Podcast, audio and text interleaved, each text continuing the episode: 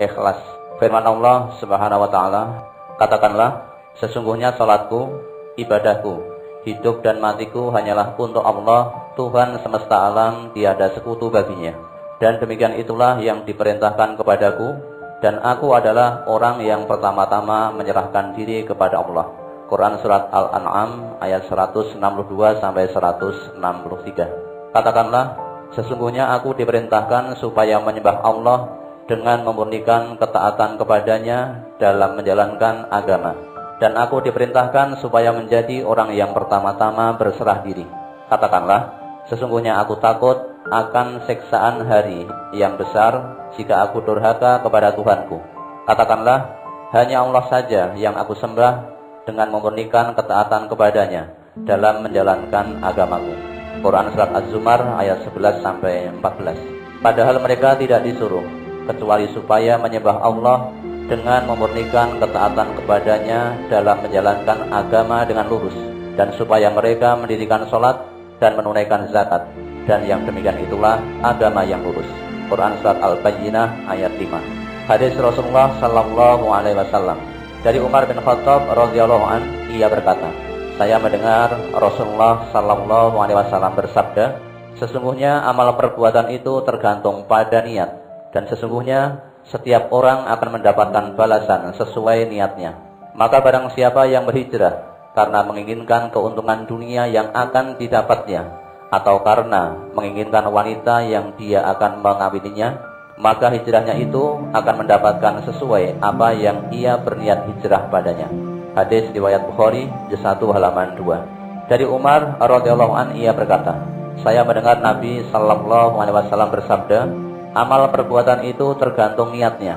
Maka barang siapa yang hijrahnya karena menginginkan dunia yang akan ia dapatkan, atau wanita yang ia akan mengawininya, maka hijrahnya itu akan diberi balasan sesuai niatnya dia berhijrah.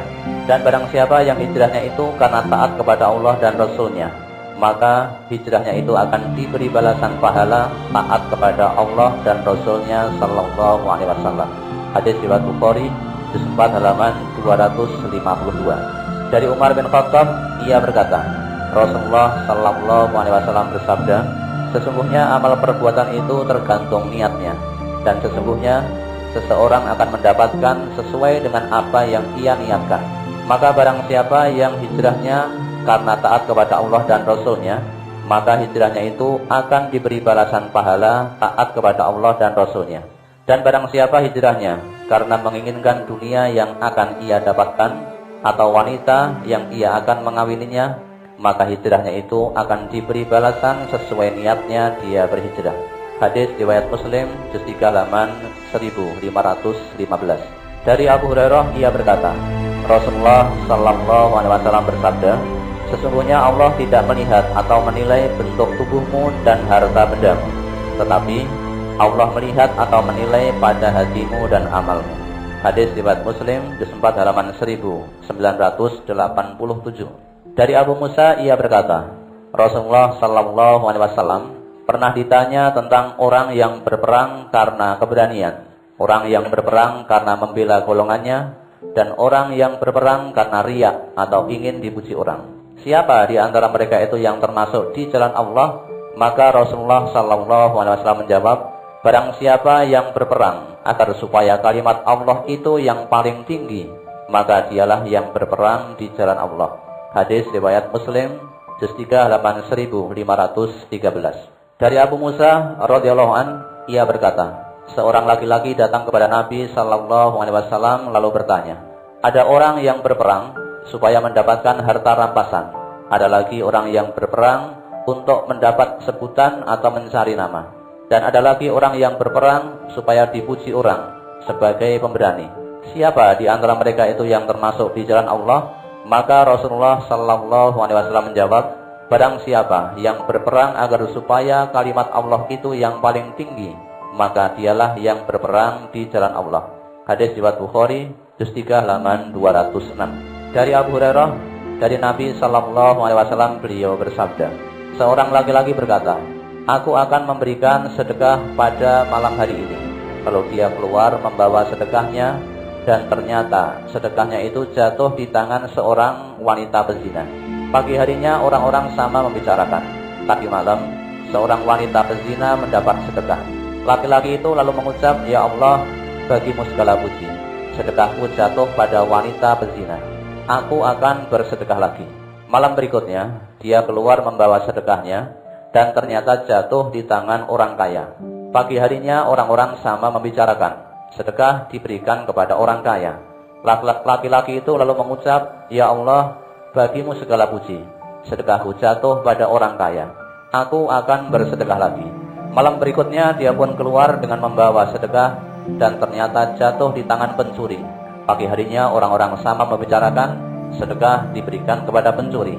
Laki-laki itu lalu mengucap, "Ya Allah, bagimu segala puji, sedekahku ternyata jatuh pada wanita pezina, pada orang kaya dan pada pencuri." Lalu dia didatangi malaikat dan diberitahu, "Sedekahmu benar-benar sudah terkabul." Adapun wanita pezina, boleh jadi dengan sedekahmu itu ia akan berhenti dari berzina. Boleh jadi orang kaya yang diberi sedekah tersebut dengannya akan mengambil pelajaran, lalu memberikan sebagian apa yang telah dianugerahkan Allah kepadanya.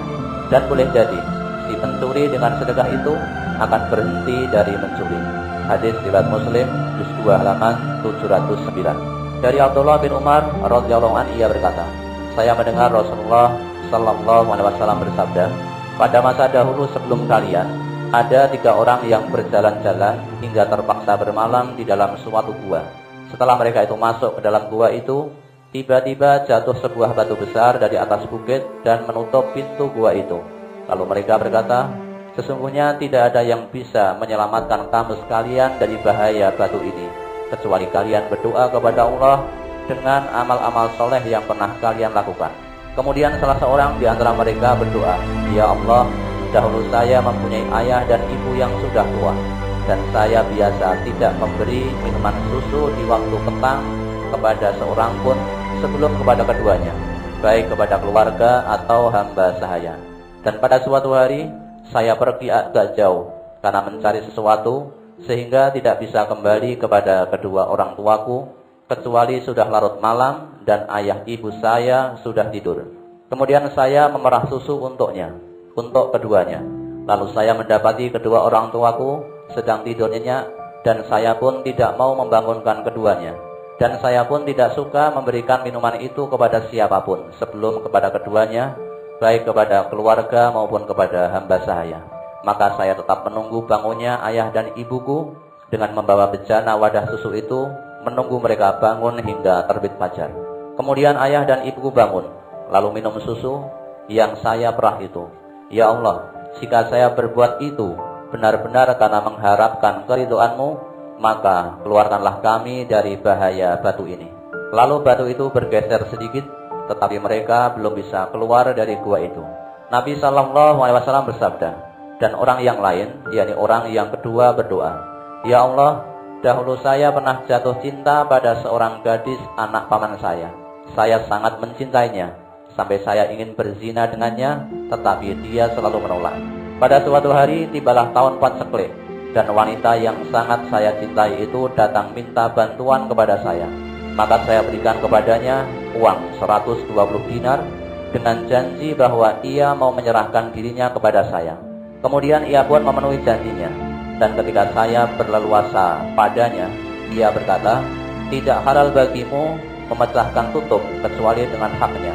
Lalu saya tidak jadi menyetubuinya, dan saya tinggalkan ia. Padahal saya sangat mencintainya, dan saya biarkan uang emas yang telah saya berikan kepadanya itu. Ya Allah, jika saya berbuat yang demikian itu semata-mata mengharap keridhaan-Mu, maka keluarkanlah kami dari bahaya ini."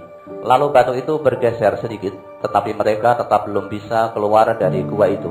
Nabi shallallahu alaihi wasallam bersabda, "Dan orang yang ketiga berdoa, Ya Allah, dahulu saya mempunyai banyak buruh dan karyawan, dan pada waktu gajian saya telah memberikan gajinya kepada mereka itu, kecuali satu orang yang belum saya berikan gajinya, karena dia pergi dan tidak mengambil gajinya itu. Kemudian gaji orang tersebut saya kembangkan sehingga menjadi harta yang banyak. Kemudian setelah waktu yang lama, orang itu datang kepada saya dan berkata, Hai hamba Allah, berikanlah gaji saya. Lalu aku menjawab, semua yang kamu lihat itu dari gajimu, berupa unta, sapi, kambing, dan kuda penggembala itu. Orang itu berkata, hai hamba Allah, janganlah kamu mengejek kepadaku. Lalu saya berkata, sungguh saya tidak mengejek kepadamu. Lalu dia mengambil semuanya itu dan menggiringnya, dan tidak meninggalkan sedikit pun dari semua itu.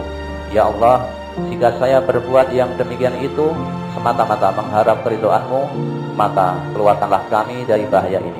Kemudian batu itu bergeser lagi, sehingga mereka bisa keluar. Lalu mereka keluar dan pulang dengan berjalan. Hadis riwayat Bukhari, juz tiga halaman lima puluh satu. Allah tidak mau menerima amal seseorang kecuali yang dilakukan dengan ikhlas karena Allah. Dalam hadis disebutkan dari Abu Umamah Al-Bahili, ia berkata, seorang laki-laki datang kepada Nabi shallallahu alaihi wasallam lalu bertanya, bagaimanakah pendapat engkau apabila ada seorang laki-laki berperang untuk mencari pahala dan nama, lalu apa yang ia dapat? Maka Rasulullah shallallahu alaihi wasallam bersabda, ia tidak mendapatkan apa-apa. Orang itu mengulangi pertanyaannya sampai tiga kali, dan Rasulullah shallallahu alaihi wasallam menjawab, ia tidak mendapatkan apa-apa. Kemudian beliau bersabda, sesungguhnya Allah tidak mau menerima amal kecuali amal yang dilakukan dengan ikhlas karena Allah dan mencari keridhaannya. Hadis riwayat Nasa'i, juz enam halaman dua puluh lima.